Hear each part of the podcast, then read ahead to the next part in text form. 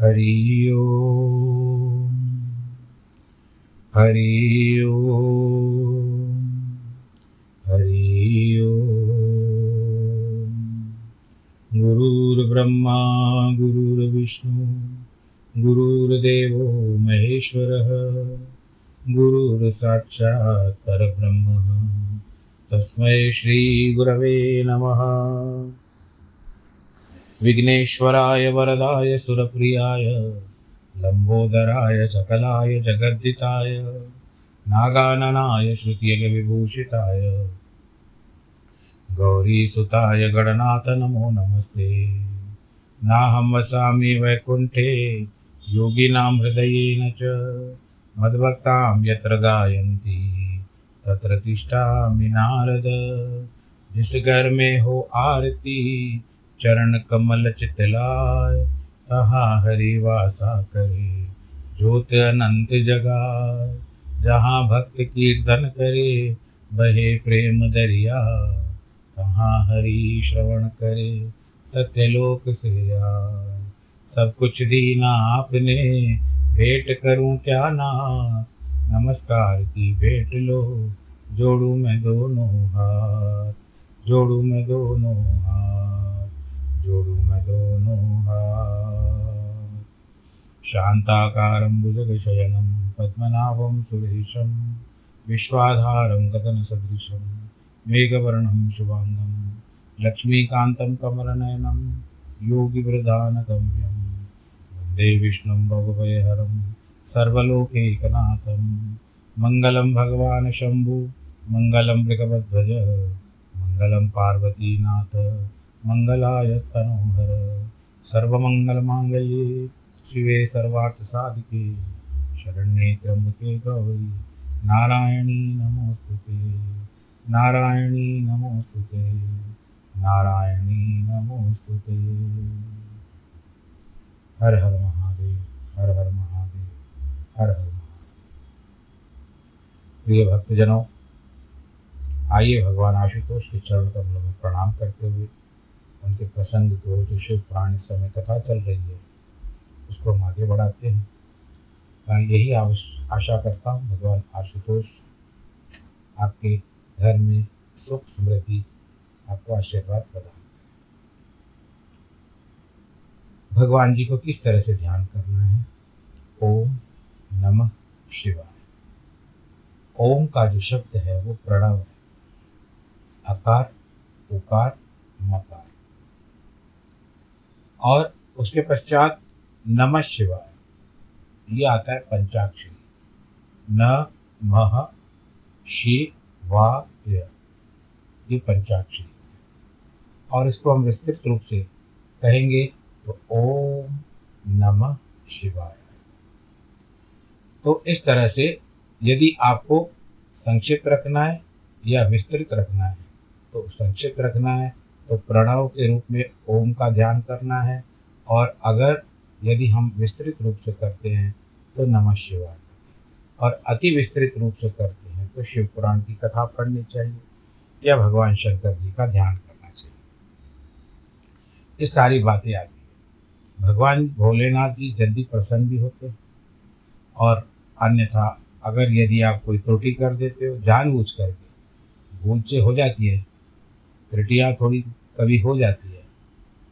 परंतु जानबूझ करके करोगे, किसी के पूजा में विघ्न डालोगे या अपने एक आजमाने के लिए करोगे तो भगवान जी को कभी आजमाना नहीं चाहिए। इस बात का विचार कर लो कि भगवान आपकी सादगी पे प्रसन्न होते हैं, आपकी जिस तरह से चालाकी से प्रसन्न नहीं, और भगवान को कभी परखना नहीं चाहिए। जिसने आपको संसार में भेजा है मनुष्य बन करके आओ, चौरासी से छुड़ाया है। आज चले हो उसी भगवान की परीक्षा लेने। क्या कभी दीपक? सूर्य को हम दीप, कहते हैं ना, सूरज को दीप, दीपक दिखाने जैसी बात होती है। तो या वो बात भी नहीं आती है। उनके आगे तो करोड़ों सूर्य नतमस्तक होते हैं भाई। इसके लिए भगवान शरीर, जो भगवान का स्वरूप है, वो पार्थिव लिंग के रूप में बताया गया है। और भगवान जी की श्रृंगार इत्यादि करके पूजा, पूजन इत्यादि करने के पश्चात ओम नमः शिवाय का जाप बताया गया। है किसी भी तरह से करिए, भगवान का भाव, भगवान के प्रति भाव रखाइए। यदि आपका स्वभाव अच्छा होगा तो आपका भाव भी अच्छा हो जाएगा। वो प्रभाव भी डालेगा। और यदि आपका स्वभाव अच्छा नहीं हुआ जानबूझ करके किया गया तो वो अभा, आपके कार्य का अभाव हो जाएगा। इसके लिए जितना हो सके किसी भी प्रकार के देवता की पूजा करनी चाहिए तो मन से करो। दिखावे के लिए मत करो। अब हम चलते हैं भगवान शिव नाम का जप तथा भस्म धारण की महिमा। भगवान शंकर जी भस्म धारण करते ये तो आपको पता है, और त्रिपुंड लगाते हैं, और उसका प्रतिपादन करते हैं। उसका क्या महत्व है? सूत जी कहते हैं, महर्षियों समस्त लोगों के लिए हितकारक जो विषय है, उस वो लोग भगवान शिव की उपासना करते हैं, वे धन्य है, कृतार्थ है।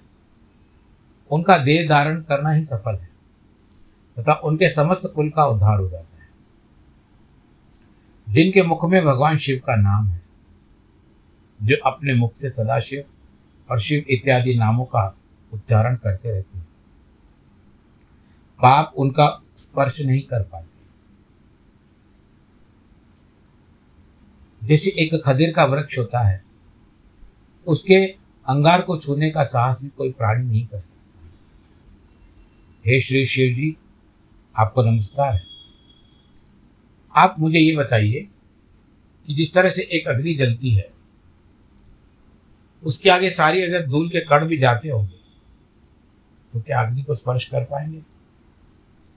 नहीं, भस्म हो जाते कुछ भी अग्नि में भस्म हो जाता है। वैसे ही भगवान शंकर जी का ध्यान एक अग्नि की तरह है, जिसमें हमारे किए हुए बुरे कर्म, पाप वो राशि जल जाती है। इसके लिए भगवान शंकर जी को सदैव प्रणाम करने चाहिए। मुख से भगवान जी का नाम लेना चाहिए। उनकी सेवा करनी चाहिए। उनके लिए तीर्थ जाना चाहिए। जो मनुष्य प्रसन्नतापूर्वक भगवान शंकर जी के मुख का दर्शन करता है वह तीर्थ सेवा जनित फल प्राप्त होता है। हे ब्राह्मणों, शिव का नाम विभूति विभूति जिसको हम भस्म कहते हैं, तथा रुद्राक्ष, ये तीनों त्रिवेणी के समान परम पुण्यमय माने जाते हैं। जहाँ ये तीनों शुभतर वस्तुएँ सर्वता रहती है। उसके दर्शन मात्र से मनुष्य त्रिवेणी का स्नान फल पा पा लेता है। वो पता है ना त्रिवेणी गया में वहाँ प्रयाग में है, गया में नहीं प्रयाग में है, मुख से गया निकल गया। भगवान शिव का नाम गंगा है। विभूति जो है, यमुना मानी जाती है और रुद्राक्ष को सरस, सरस्वती माना गया तो ये गंगा जमुना सरस्वती जो प्रयाग में है, स्थित है, इस भगवान एक शिव के नाम से वो तीनों इसमें हमको मिल जाते हैं। तथा रुद्राक्ष को इन तीनों को संयुक्त त्रिवेणी के समस्त पापों का नाश करने वाली है। हे श्रेष्ठ ब्राह्मणों इन तीनों की महिमा को सद लक्षण भगवान महेश्वर के बिना कोई दूसरा बलि भांति नहीं जान सकता। इस ब्रह्मांड में जो कुछ है, वह केवल महेश्वर ही जानते हैं।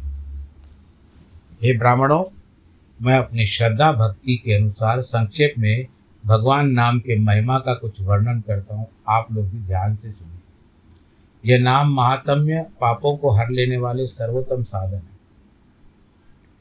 भगवान शंकर को शिव कहा गया है।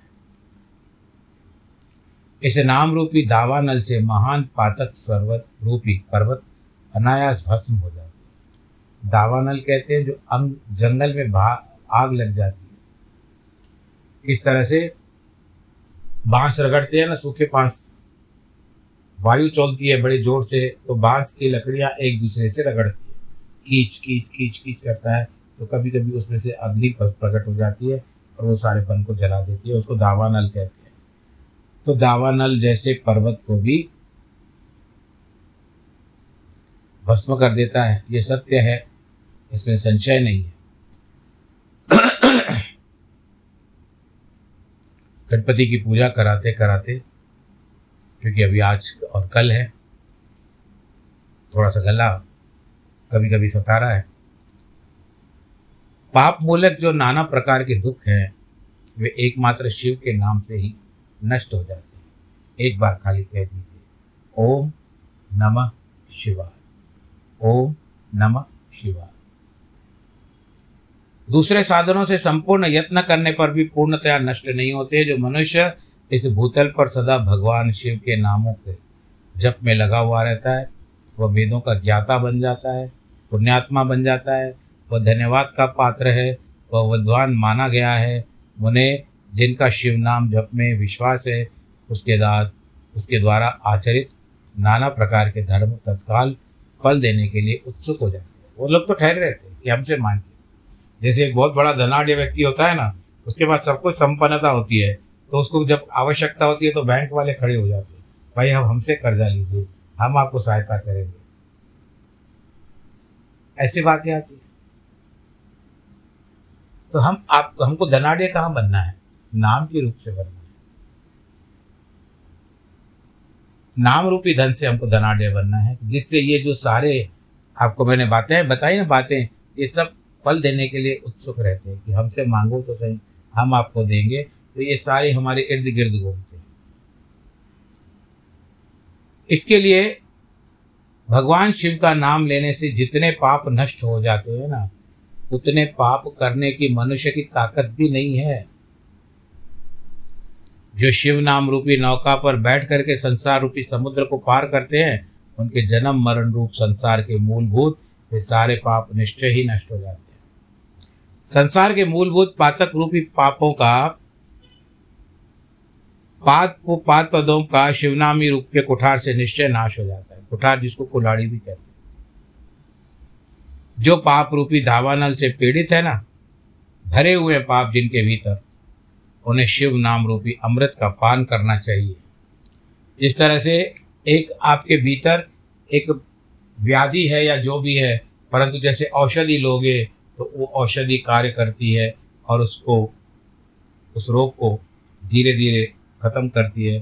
परंतु भगवान का नाम तो और श्रेष्ठ है, वो केवल एकमात्र कहने से सारी पाप राशि जो अंदर जमा है, वो एक क्षण के लिए में एक क्षण में भस्म हो जाती है। पापों के दावानल से दग्ध होने वाला। जिस तरह से जंगल में मैंने बताया दावानल जंगल की लगी आग को कहते हैं, उस तरह से लोगों को उस शिव नाम अमृत के बिना शांति नहीं मिल सकती। जो शिव नाम रूपी सुधा की वृष्टि जनक धारा में गोते लगा रहे हैं, वे संसार रूपी दावानल के बीच में खड़े होने पर भी कदापि शोक के भागी नहीं होते। जिन महात्माओं के मन में शिव नाम के प्रति बड़ी भक्ति है, भारी भक्ति है, ऐसे लोगों की हज़ार सहसा और सर्वथा मुक्ति हो जाती है।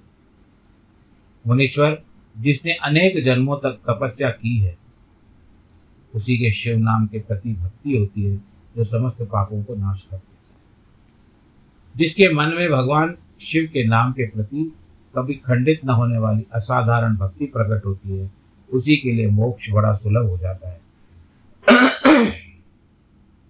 यह मेरा मत है, ये सूत जी कहते हैं, जो अनेक पाप करके भी भगवान शिव के नाम जप में आदर पूर्वक लग जाता है तो समस्त पापों से मुक्त हो जाता है।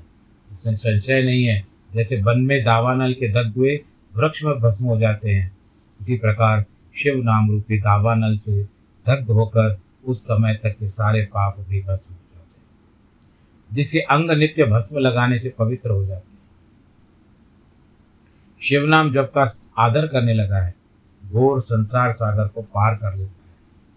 संपूर्ण वेदों का अवलोकन करके, यानी देख करके, पूर्ववर्ती महर्षियों ने यही निश्चित किया है कि भगवान शिव के नाम का जब संसार सागर को पार करने के लिए सर्वोत्तम उपाय है। अधिक कहने से क्या लाभ?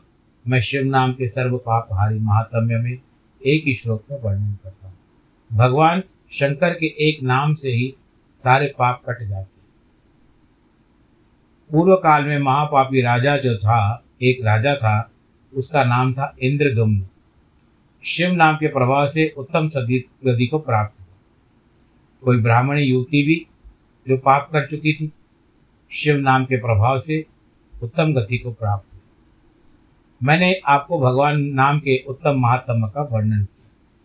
अब भस्म का महात्म भस्म संपूर्ण मंगलों को देने वाला उत्तम होता है। जब भगवान शंकर की पूजा की जाती है तो जो शिव जी को मानते हैं, पूजा करते हैं, वो सदैव त्रिपुंड लगाते हैं, भस्म लगाते हैं।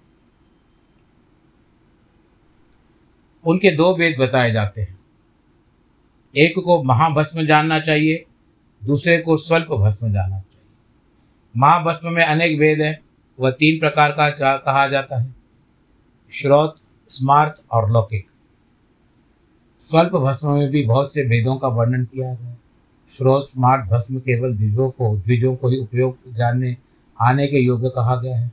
तीसरा जो लौकिक भस्म है, वो अन्य सब लोगों को लोगों को भी उपयोग में लाया जा सकता है। श्रेष्ठ महर्षियों ने बताया कि द्विजों को वैदिक मंत्रों के उच्चारण पूर्वक भस्म धारण करना चाहिए। दूसरे लोगों के लिए बिना मंत्र के केवल धारण करने का ही विधान है। जले हुए गोबर से प्रकट होने वाला भस्म आग्नेय कहलाता है। फिर से सुनिए, जले हुए गोबर के से प्रकट होने वाला भस्म आग्नेय कहलाता है। वह त्रिपुंड की द्रव्य है, वह भी त्रिपुंड का द्रव्य है, ऐसा कहा गया है। अग्निहोत्र से उत्पन्न हुए भस्म का भी मनुष्य पुरुषों को संग्रह करना चाहिए। जो अग्नि होती है ना हवन होता है, उसकी भस्म को भी संभाल करके रखना चाहिए। अन्य यज्ञ से प्रकट हुआ भस्म भी त्रिपुंड धारण करने में काम आ सकता है। जावालोपनिषद, यानी जावाली जो थे, व्यास जी के ससुर जी थे, उन्होंने एक उपनिषद बनाया है जिसमें अग्नि इत्यादि सात मंत्रों का जल मिश्रित भस्म से धूलन, विभिन्न अंगों में मर्दन या लेपन करना चाहिए। महर्षि जाबाली ने सभी वर्णों और आश्रमों के लिए मंत्र से तथा बिना मंत्र से भी आदरपूर्वक भस्म से त्रिपुंड लगाने की आवश्यकता बताई जाती है। समस्त अंगों में सजल भस्म को मलना अथवा विभिन्न अंगों में तिरंगा त्रिछा त्रिपुंड बनाना, इन कार्यों की मोक्षार्थी पुरुष प्रमाद से भी न छोड़े। ऐसी श्रुति का आदेश है।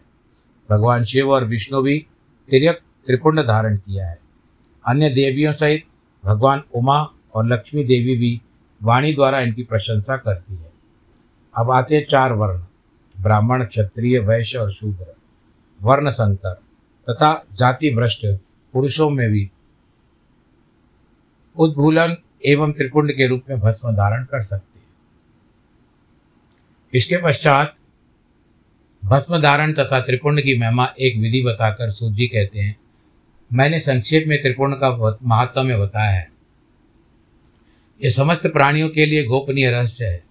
अतः तुम्हें भी इसे गुप्त रखना चाहिए।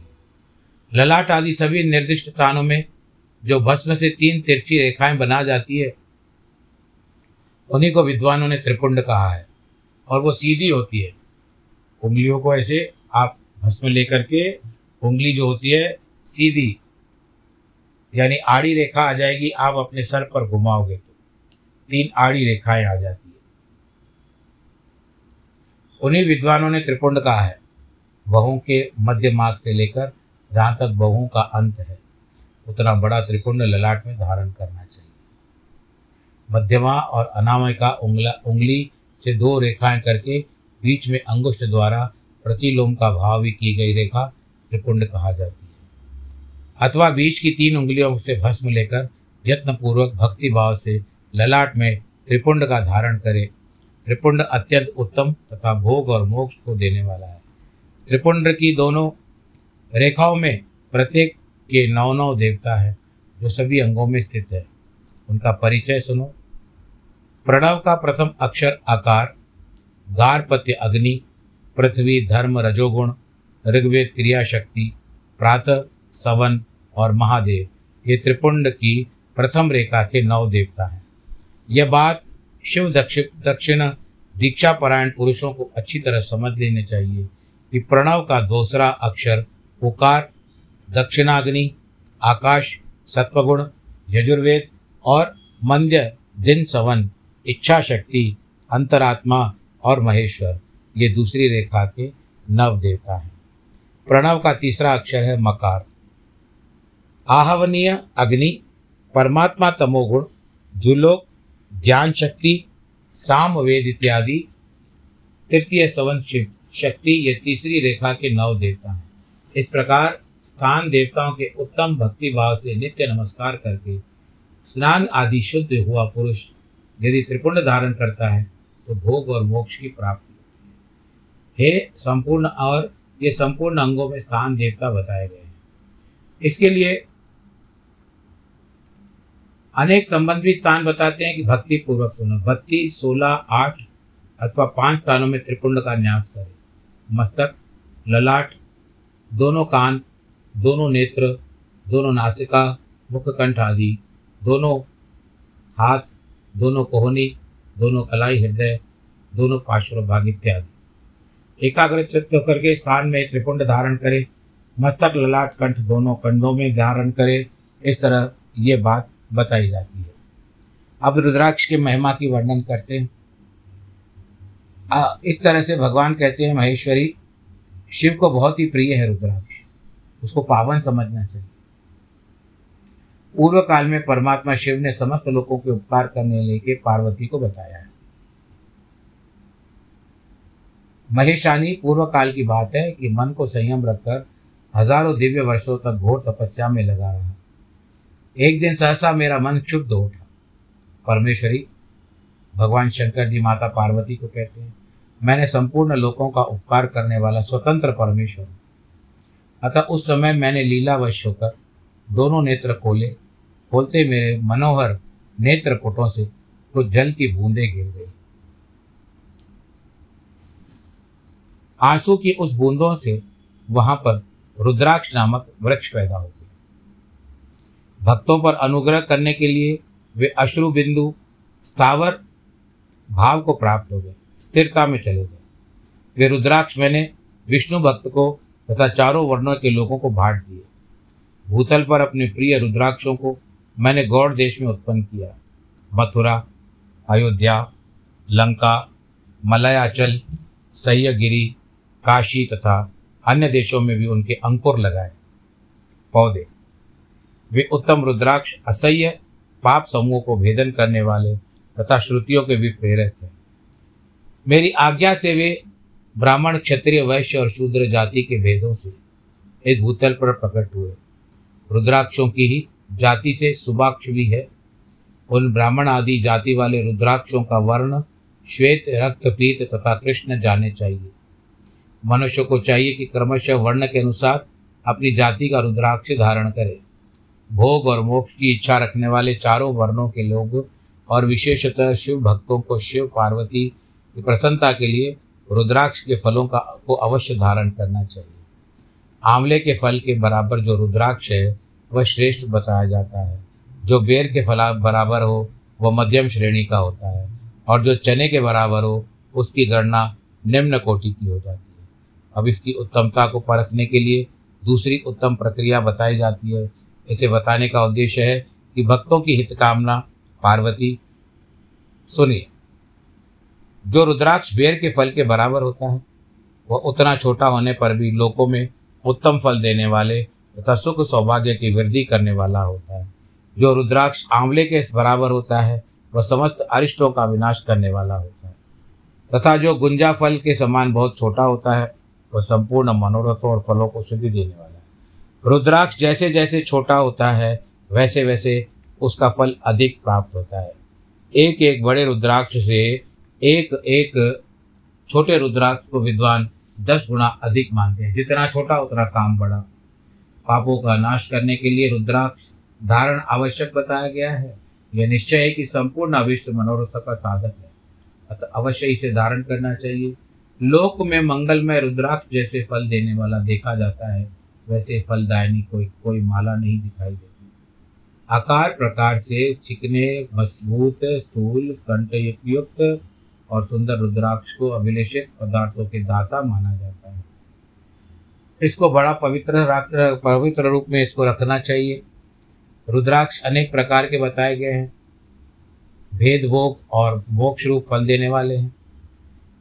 एक मुख वाला रुद्राक्ष साक्षात शिव का स्वरूप है। भोग और मोक्ष देता है। जहाँ रुद्राक्ष की पूजा होती है, वहाँ लक्ष्मी दूर नहीं होती है। उस स्थान के सारे उपद्रव नष्ट हो जाते हैं। वहाँ रहने वाले लोगों के संपूर्ण कामनाएँ पूर्ण हो जाती हैं।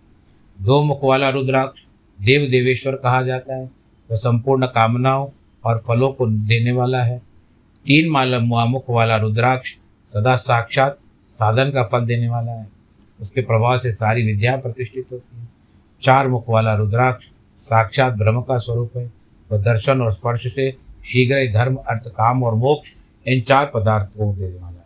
पाँच मुख वाला रुद्राक्ष साक्षात कालाग्नि रुद्र रूप है। वह सब करने में समर्थ है। इसके लिए कई लोग पंचमुखी रुद्राक्ष धारण करते हैं। सबको मुक्ति देने वाला तथा संपूर्ण मनोवांछित फल प्रदान करने वाला है। पंचमुख रुद्राक्ष समस्त पापों को दूर कर देता है। छह मुखों वाला रुद्राक्ष कार्तिकेय का स्वरूप है। यदि दाहिनी बाम में इसको धारण किया जाए तो धारण करने वाला मनुष्य ब्रह्म हत्या के पाप से भी दूर हो जाता है। सात मुख वाला रुद्राक्ष अनंग स्वरूप और अनंग नाम से प्रसिद्ध है। अनंग का मतलब होता है कामदेव, जिसको श्राप बताया गया था भगवान भोलेनाथ ने, रति को वरदान दिया था कि तुम्हारे पति जो हैं, जो मेरे क्रोधाग्नि से भस्म हो गए हैं, तेरे तीसरे नेत्र की अग्नि से, वे अनंग रहेंगे। यानी सबके अंदर विद्यमान रहेंगे, परंतु अंग नहीं रहेगा उनका। इसके लिए उनको अनंग कहा जाता है, कामदेव को। सात मुख वाला रुद्राक्ष अनंग रूप में प्रसिद्ध है। उसको धारण करने से कभी भी दरिद्रता नहीं आती, वह ऐश्वर्यशाली हो जाता है। आठ मुख वाला रुद्राक्ष अष्टमूर्ति भैरव रूप है। उससे मनुष्य की आयु पूर्ण रहती है। मृत्यु के पश्चात शूलधारी शंकर हो जाता है। नौ मुख वाले रुद्राक्ष को भैरव तथा कपिल मुनि का प्रतीक माना जाता है। नौ रूप धारण करने वाली महेश्वरी दुर्गा उसकी अधिष्ठात्री देवी मानी जाती है। जो मनुष्य भक्ति परायण होकर अपने बाएँ हाथ में नवमुख रुद्राक्ष को धारण करता है, वह व्यक्ति आनंद से मुझे प्राप्त होता है। दस मुख वाला रुद्राक्ष साक्षात भगवान विष्णु का स्वरूप है। उसको धारण करके मनुष्य की संपूर्ण मनोकामनाएँ पूर्ण होती है। ग्यारह मुख वाला जो रुद्राक्ष है, वह रुद्र रूप है। उसको धारण करने से मनुष्य सर्वत्र विजयी होता है। बारह मुख वाले रुद्राक्ष को केश प्रदेश धारण करे, उसके धारण करने से मानो मस्तक पर बारह आदित्य विराजमान हो जाते हैं। तेरह मुख वाला रुद्राक्ष विश्व देवों का स्वरूप है। उसको धारण करना चाहिए। मनुष्य संपूर्ण अभिष्टों का फल प्राप्त करता है। चौदह मुख वाला जो रुद्राक्ष है, वो परम शिव रूप है। उसे भक्तिपूर्वक मस्तक पर धारण करना चाहिए और समस्त पापों को नष्ट करता है। इस प्रकार मुखों के भो भेद से रुद्राक्ष के चौदह वेद बताए गए हैं। अब तक तुम क्रमशः उन रुद्राक्षों के धारण करने के मंत्र के को सुनो। हिम नमा इत्यादि मंत्र बताए गए हैं। इन चौदह मंत्रों द्वारा क्रमशः एक से एक चौदह मुख वाले रुद्राक्ष को धारण करना चाहिए। साधक को चाहिए कि वह निद्रा और आलस्य का त्याग करके श्रद्धा से भक्ति से संपन्न हो, संपूर्ण मनोरथ की सिद्धि के लिए इस मंत्र को धारण, मंत्र को पहन, बोलता हुआ रुद्राक्ष को धारण करे। इससे कोई किसी भी प्रकार की पीड़ा नहीं आती है, किसी भी प्रकार की व्याधि नहीं आती है और इसका अपना विश्वास के साथ इसको धारण करना चाहिए। ऐसा नहीं सुना लिया, सुन लिया और धारण कर लिया। जब तक आपका विश्वास नहीं होगा, उसके प्रति तब तक आपको वो फल नहीं देगा। इसके लिए विश्वास रखना बहुत आवश्यक है। भगवान ने शिव जी ने माता पार्वती को जो कहा था, वह सब प्रश्न के अनुसार बताया गया है। इस विश्व विद्येश्वर संहिता का वर्णन किया है, यह संहिता संपूर्ण सिद्धियों को देने वाली है। भगवान शिव की आज्ञा से मोक्ष प्रदान करने वाली है। अब कल से जो होगा, भगवान शंकर की रुद्र संहिता आएगी, प्रथम खंड आरंभ होगा और इसमें कहानियाँ आरंभ होगी। अब तक केवल ज्ञान की बातें थी, कल कहानियाँ आरंभ होगी। आप लोग ध्यान से सुनिएगा, क्योंकि हर एक वस्तु में, हर एक अक्षर में कुछ ना कुछ गूढ़ता है। ऐसे नहीं, सुना, हमको समझ में नहीं आया, ऐसा नहीं करिए। आराम के साथ सुनिए, विचार करिए और धारण करिए बस। कथा को भी धारण करिए, अगर आपको चाहे तो रुद्राक्ष भी धारण करिए। ऐसी बहुत सारी बातें हैं।